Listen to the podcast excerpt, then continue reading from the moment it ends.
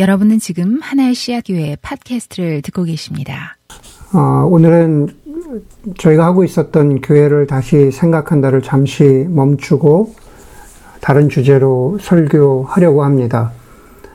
어, 1992년 봄에 저는 친구들과 어, 설악산에 있었습니다. 젊은 20대 나이였는데 그곳에서 신문 기사로 LA 폭동에 대해서 읽었던 기억이 아직도 생생합니다. LA 폭동은 1년 전인 1991년에 백인 경찰들이 흑인인 로드니 킹을 무차별 폭행했지만 무죄를 받은 것에 대한 분노로 시작되었습니다. 그리고 그 이후로 28년이 지났고 저는 지금 조지 플로이드의 죽음으로 끓어오른 미국의 인종차별 반대 시위를 목격하고 있습니다. 저뿐만 아니라 이 설교를 듣는 우리 모두가 발붙이고 살아가고 있는 땅이고 또 더불어서 우리의 자녀들이 살아갈 땅이고 우리 역시 조지 플로이드와 같은 소수민족이기 때문에 이 사건은 우리에게 동떨어진 사건이 아니라 우리 곁에 다가와 있는 그러한 사건인 것 같습니다. 다른 minority 그룹들의 상황은 잘 모르겠습니다. 하지만 Korean들은 어, 로드니 킹 사건으로 인한 LA 폭동의 가장 큰 피해자들이었습니다. 저는 개인적으로 1994년 이후로 LA에 살면서 LA 폭동에서 2년 정도밖에 지나지 않아서 그 폭동에 대한 아픔들을 듣고 또 목격할 수 있었습니다. 그리고 2020년 지금 미네아폴리스나 필라델피아, LA, 뉴욕, 시카고 등지에서 또 비슷한 모습으로 이번 시위가 변질된 그러한 약탈의 피해를 입고 계신 분들에 대한 기사도 읽었습니다. 지금 많은 Korean American들은 1세와 2세들의 생각이 다르고 정치적인 성향에 따라서 이 인종차별 반대 시위를 바라보는 시각이 다릅니다. 심지어 교회들도 크리스천들도 어, 각자 다른 생각들을 가지고 있습니다. 우리 모두는 인종차별의 가해자이기도 하고 또한 수혜자이기도 합니다.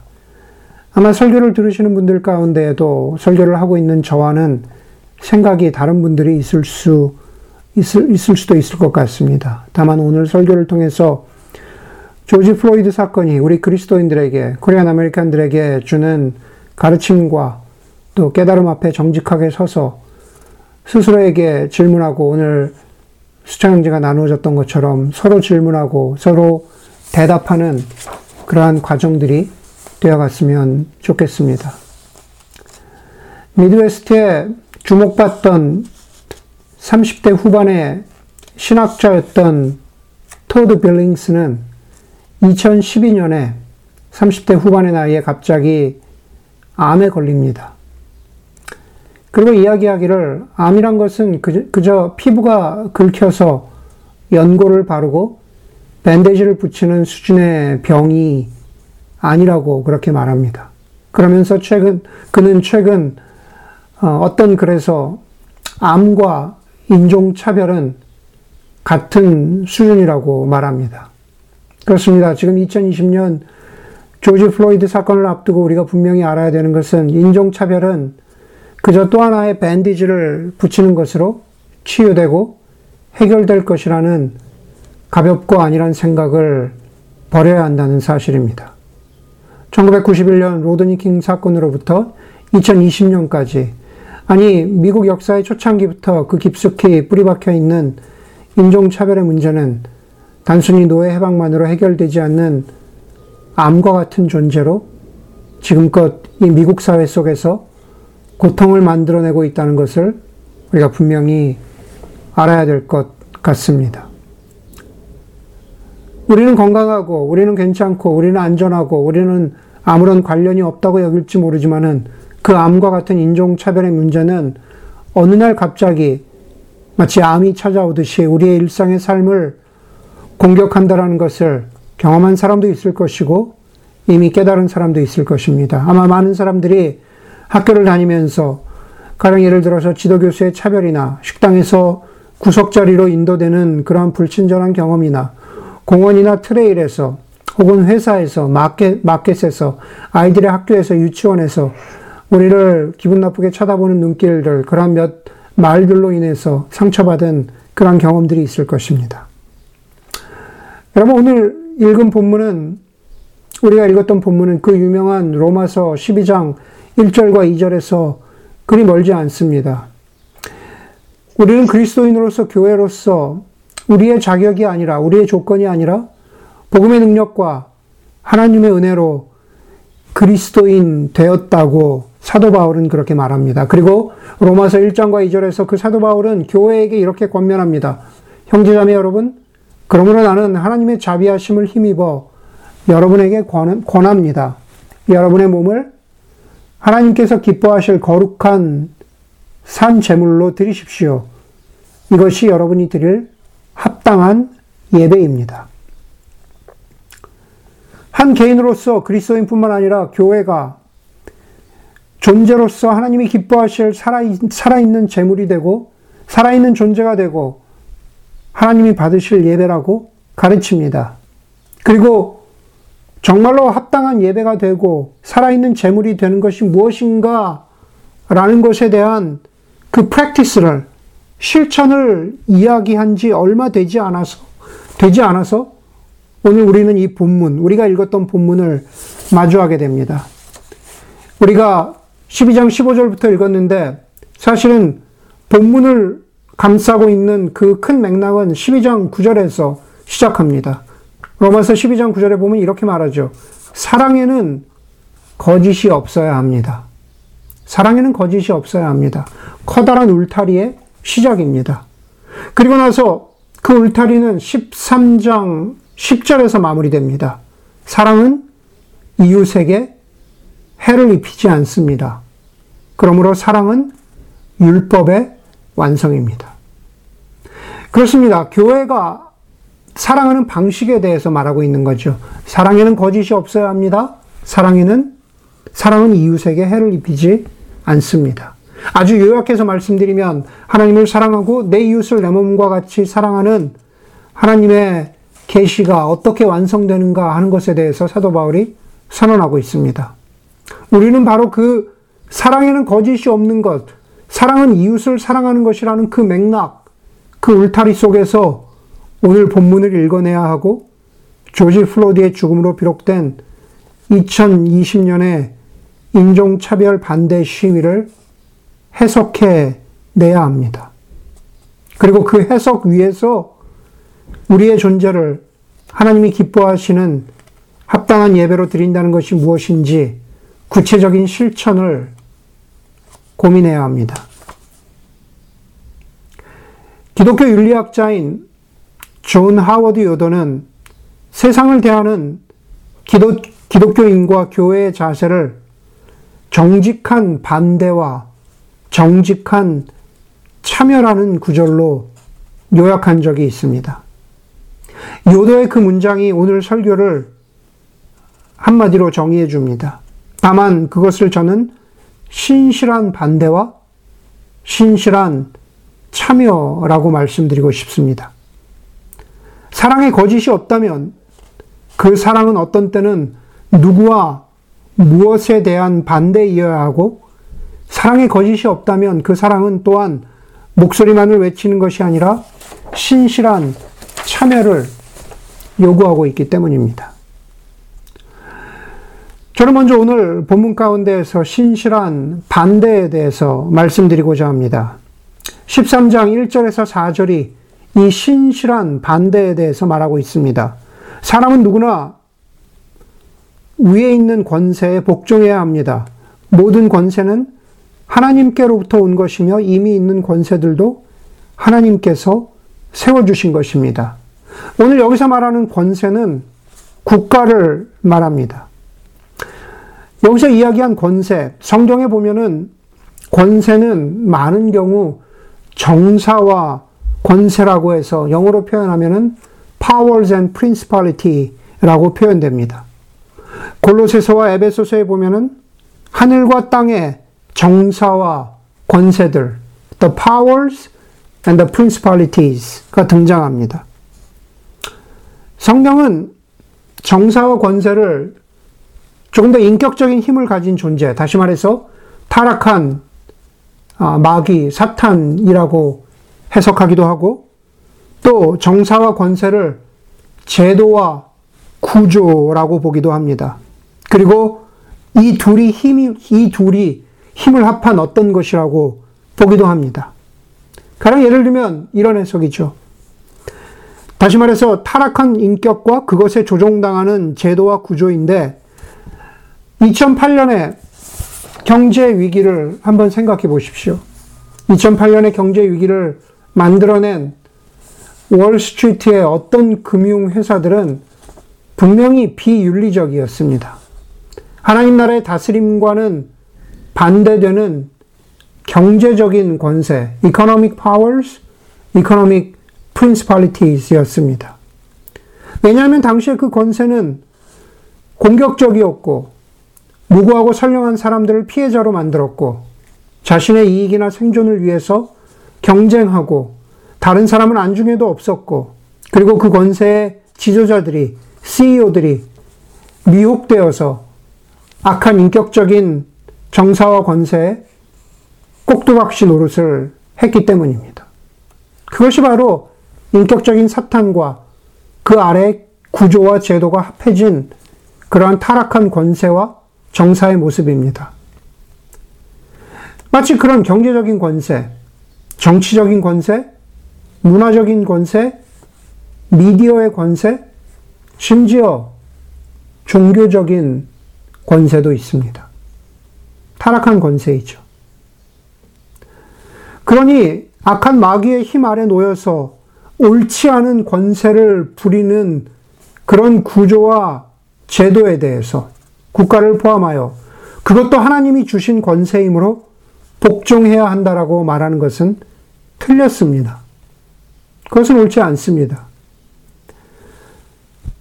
기도에서도 언급되었지만 이번 주에 가장 많이 들었던 단어 중에 하나는 systematic racism입니다. 그냥 단순히 인종차별이 아니라 아주 오랜 동안 체계적으로 깨닫지 못하는 방식으로 이루어진 인종차별, 그 구조와 제도 안에서 벌어진 인종차별, 그것이 바로 systematic racism입니다. 여러분, 우리 Korean들은 가끔씩 우리가 당하는, 저는 이렇게 표현하겠습니다. 생활식 인종차별이 기분 나쁘기는 하지만 그래서 우리도 인종차별의 희생자라고 말할 수 있겠지만은, 그러나 많은 경우에 우리는 systemic racism의 수혜자, beneficiary였음을 솔직히 인정해야 합니다. 조지 플로이드를 누르던 백인 경찰 곁에 서 있던 몽족 출신의 아시안 경찰을 비난하지만, 그러나 우리도 그렇게 살아왔다라는 것을 인정해야 합니다. 우리가 권세에 대해서 반대한다는 것은 우리가 지금까지 그렇게 정직하고 또 우리가 바르게 살아왔기 때문이 아니라 먼저 우리에게 요구되는 것은 우리도 왜곡되고 우리도 그 그늘 밑에 있었다는 것을 회개하고 고백하는 것에서부터 시작해야 합니다. 우리 같은 에이시안들에게는 가끔씩 겪는 생활식 인종차별이었다면 흑인들에게는 생, 생존이 달린 인종차별이었습니다. 13장 3절에 보시면 치안관들은 좋은 일을 하는 사람들에게는 두려울 것이 없고 4절에도 그대가 나쁜 일을 저지를 때 두려워해야 합니다. 라고 말합니다. 오늘 수창 형제가 기도문에서 잘 표현해 준 것 같습니다. 흑인들은 좋은 일, 나쁜 일 상관없이 늘 두렵고 늘 억압당하고 늘 차별당하는 것과 같은 그러한 경험. 그것이 바로 systemic racism, 왜곡된 권사, 권세와 왜곡된 정사입니다. 이 오래 켜켜묵은 체계적인 인종차별 속에서 말씀드린 대로 차를 갓길로 세우라고 할 때마다 우리와는 다르게 생존을 걱정해야, 걱정해야 했던 사람들이었습니다. 그것은 우리와 같은 사람들은 경험해보지 못했고 애써 무시했던 차별이었습니다. 타락한 정세와 정사와 권세가 만들어낸 차별이었던 거죠. 그러니 우리는 그런 권세들에 복종해야 한다고 하는 그러한 거짓말에 반대해야 합니다. 어떤 권세들은 악하고 잘못되었습니다.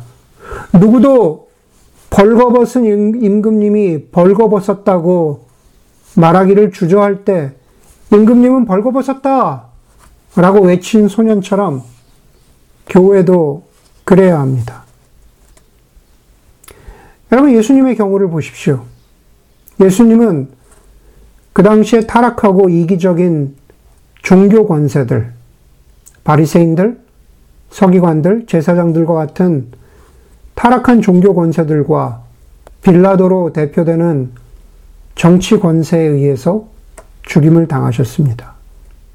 하지만 십자가 위에 예수님의 죽음과 부활은 모든 악한 정사와 권세를 이기신 하나님의 승리입니다. 세상의 어떤 정사와 권세도 예수님을 이길 수 없습니다. 이 땅에 하나님의 나라가 완성될 때 모든 악한 정사와 권세는 무너질 것입니다. 지금 바로 정사와 권세를 향한 세상의 외침은 미래의 승리를 향한 노래이고 찬양이 되어야 합니다. 그 가운데 교회는 어디에 있습니까?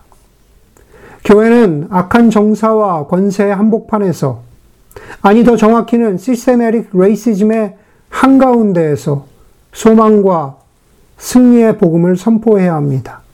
그리고 그 시작은 악한 것을 향해서 악하다고 말하는 바로 그 정치 권세를 향해서도 인종차별을 부추기는 그러한 정부와 인종차별을 부추기는 그러한 정치가가 있다면은 그것과 그들은 악한 정세와 권세라고 그렇게 말하는, 그렇게 반대하는 그러한 목소리를 낼 수 있는 것이 그것이 바로 사랑의 거짓이 없고 이웃을 진정으로 사랑하는 한 모습이라고 저는 믿습니다. 사랑의 거짓이 없는 모습이 신실한 반대라면 두 번째로 사랑의 거짓이 없고 교회가 이웃을 사랑하는 것은 신실한 참여이어야 합니다. 12장 15절에서 21절은 바로 그 신실한 참여에 대해서 말하고 있습니다.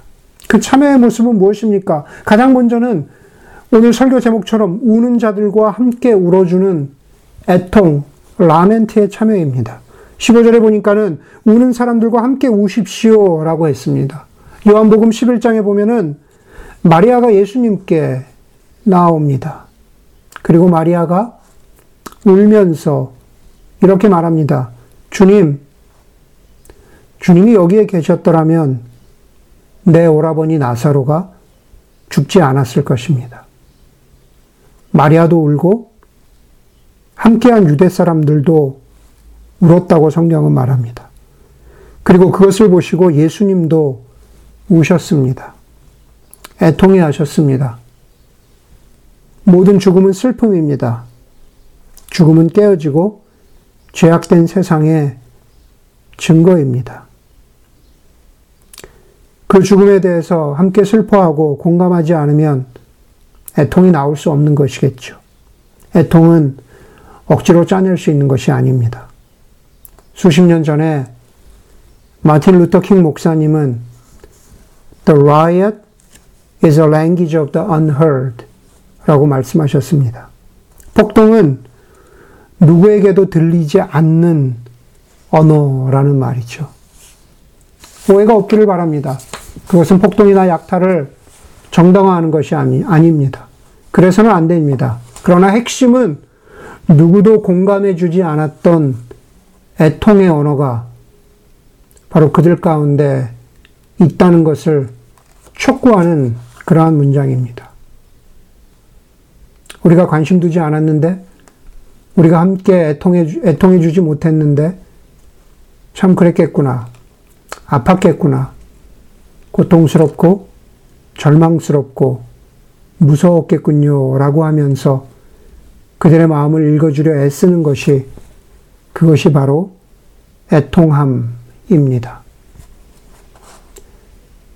마가복음 1장에 보면 예수님이 공생애를 시작하시고 얼마 되지 않아서 고쳐준 사람이 나병 환자입니다. 나병이라는 육체적인 질병과 그것 때문에 생긴 사회적, 경제적, 감정적인 소외감을 겪었던 사람들이 예수님 당시에 나병 환자들이었습니다. 그들은 동굴이나 광야 같은 곳에 철저히 고립되었고, 심지어 가족들도 그들을 멀리 했습니다. 그런 나병 환자를 예수님이 고쳐주십니다. 어쩌면 이 시대 흑인들은 이 시대의 나병 환자들이 아닐까. 육체적으로 피부색 때문에 차별과 고통과 억압을 당하고 있고, 그것 때문에 사회적인, 관계적인 고립을 경험합니다. 예수님이 나병 환자를 고쳐주셨다면, 지금 흑인들이 겪고 있는 고통은 교회가 감싸 안고, 교회가 함께 애통해야 하는 이슈가 아닐까요? 우리가 약한 자들을 위해서 애통하는 그 애통함은 동시에 예언자적인 애통함이어야 합니다. 많은 사람들이 인종차별 반대 시위에 동참하면서 Black Lives Matter를 외칩니다. 그리고 그 반대에서 All Lives Matter를 외치는 사람들도 있습니다. 그렇게 말하는 사람들의 의도가 많은 경우 선한 것이겠죠. 아니, 어쩌면 악한 사람들도 있을지 모르겠습니다. 그것이 선한지 악한지 저는 잘 모르겠지만, 그러나 한 가지 분명한 것은 지금 바로 이 시기에 그것은 적절하지 않고 무지해 보입니다. 제가 오늘 아이들에게 설교한 것처럼 우리 동네 다섯 채의 집 가운데 한 채가 불타고 있는데 소방차가 와서 all houses matter 이라고 하면서 나머지 네 채의 집에 골고루 물을 뿌리고 있을 수는 없는 노릇입니다. 지금 불타고 있는 한 채의 집에 물을 뿌리는 것이 맞습니다. 그리고 그것을 지켜보는 다른 사람들이 우리도 그렇게 위험에 처하면 저런 도움을 얻겠구나라는 확신을 가져야 하는 것이죠. 그렇기 때문에 Black Lives Matter가 맞습니다. 그러나 동시에 All Lives Matter에 대해서 손가락질하거나 경솔한 처신이라고 하지는 말아야 합니다. 그것이 적절하고 적절하지 않고 무지하기는 하지만은 그것을 무조건 무시하지는 말아야 합니다. 그것이 바로 오늘 18절이 우리에게 가르쳐 주고 있는 겁니다. 여러분 쪽에서 할 수 있는 대로 모든 사람과 더불어 화평하게 지내십시오. 21절에 보니까는 악에게 지지 말고 선으로 악을 이기라고 했습니다. 모든 사람과 더불어 화평하게 지내는 게 무슨 뜻일까? All lives matter를 외치는 사람들과 화평하게 지내는 것이 무엇일까? 제가 지난주에 함께 기도하기를 바라면서 여러분들에게 요청했던 것처럼 그것은 온유함과 인내로 무지함과 성급함에 대해서 들어주고 대화하고 설득하는 것이라고 저는 해석합니다. 그것이 바로 애통하되 예언자적으로 애통하는 것입니다. 무지하고 경솔한 것에 대해서 경솔하다고 말할 수 있는 것, 그것이 바로 예언자적인 애통함입니다. 그것이 바로 십자가의 약함 가운데에서 하나님 나라의 강함을 보여주신 예수님의 본이고 그것을 따라가는 교회의 모습이라고 저는 믿습니다. 여러분 또 신실한 참여는 애통함일 뿐만 아니라 신실한 참여는 우리의 삶에서 지속적으로 이어지는 만남과 환대이어야 합니다. 크리스틴 폴은 손 대접 에서 다음과 같이 호소력 있게 말합니다. 하나님 나라의 손님 목록에는 우리를 당황하게 할 정도로 많은 수의 가난한 사람들과 마음 상한 사람들이 포함된다. 그들은 어떤 모임에 가더라도 자신들이 가진 필요 외에는 아무것도 내놓지 못하는 사람들이다. 기독교적 환대의 특징은 그런 작은 자들을 향해 아주 관대한 환영의 팔을 벌린다는 것이다.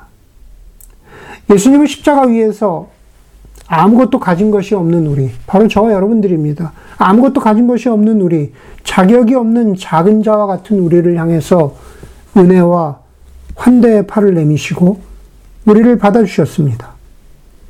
이제 2020년 조지 플로이드의 인종차별 반대 시위를 보면서 교회는 지속적인 만남과 환대를 통해서 참여를 완성해 가야 합니다. 16절에 보니까 이렇게 말하죠. 서로 한 마음이 되고 교만한 마음을 품지 말고 비천한 사람들과 함께 사귀고 스스로 지혜 있는 채 하지 마십시오.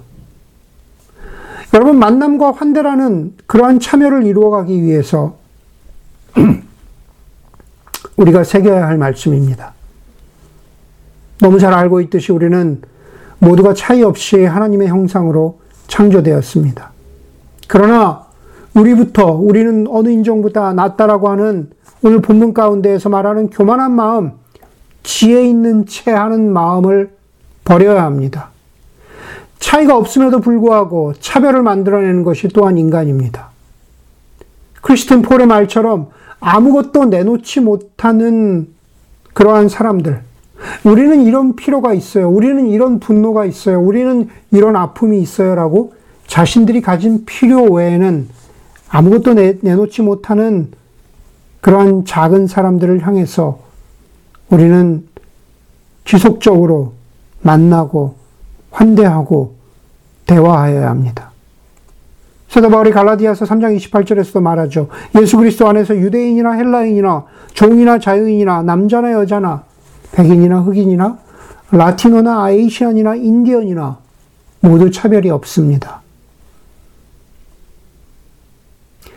잠깐의 흥분이나 트윗이나 리트윗이나 포스팅으로 그치는 것이 아니라 지속적인 만남과 환대를 통한 참여로서 작은 자들의 필요를 향해서 마음을 열고 고민하고 대화하고 애쓰는 우리 교회가 될 수 있기를 주의 이름으로 간절히 소원합니다. 그리고 마지막으로 그 신실한 참여는 구체적인 결과로 이어지는 구체적인 결과로 이어지는 참여가 되도록 해야 합니다. 아까 나눈 마가복음 1장의 나병 환자의 치유의 마지막 부분에서 예수님이 그 나병 환자를 치유해 주시고 그리고 마지막으로 이렇게 말씀하세요. 너는 제사장에게 가서 내가 깨끗해진 것을 보여주고 확인받아라. 예수님 당시의 대제사장은 나병 환자와 같은 어떤 어떤 아픈 사람이 진짜로 정결하게 되었구나. 진짜로 깨끗하게 되었구나. 그러니까 우리가 다시 사회로 공동체로 받아주어야겠구나라는 최종 결정을 하는 사람이 바로 제사장이었습니다. 그것을 지금 2020년에 해석하자면 이 사회가, 이 나라가 바로 제사장이 되어야 합니다. 흑인들이 나음을 입었다? 그들의 눈물이 씻겨졌다? 더 이상의 차별이 없다라는 것이 확인될 때까지 그것이 구체적으로 정치로, 법으로, 사회적인 제도로 확인될 때까지 지켜보고 기도하고 도와야 합니다. 카톨릭 운동가 도로시 데이는 이것을 존재의 사슬이라고 불렀습니다. 과거와 현재와 미래로 이어지는 존재.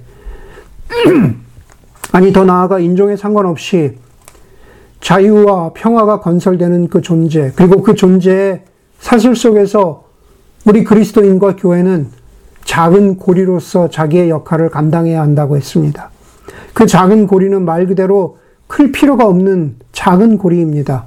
우리의 살아가는 로컬에서 또 구체적인 정치와 사회와 학교와 우리가 참여할 수 있는 다양한 모습으로 참여하여서 열매로 나타나도록 하는 것.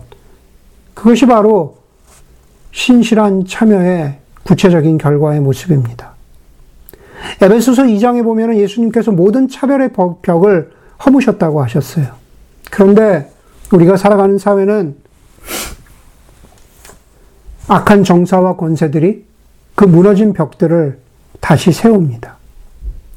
그리고 그것을 다시 허무는 것은 그리스도를 대신해서 교회가 우리의 자리에서 평화적으로 시위에 참여하고 투표하고 기도하고 온유와 인내로서 생각이 다른 사람들과 대화하고 설득하고 그리고 환대하는 일입니다. 수십 년 전 마틴 루터킹 목사님이 하나님 나라를 꿈꾸며 했던 연설은 많은 사람들이 아는 대로 다음과 같습니다. 나는 언젠가는 조지아주의 붉은 언덕에서 옛 노예 자손들이 옛 노예 소유주의 자손들과 함께 한 테이블에서 앉을 수 있게 되리라는 꿈을 가지고 있습니다.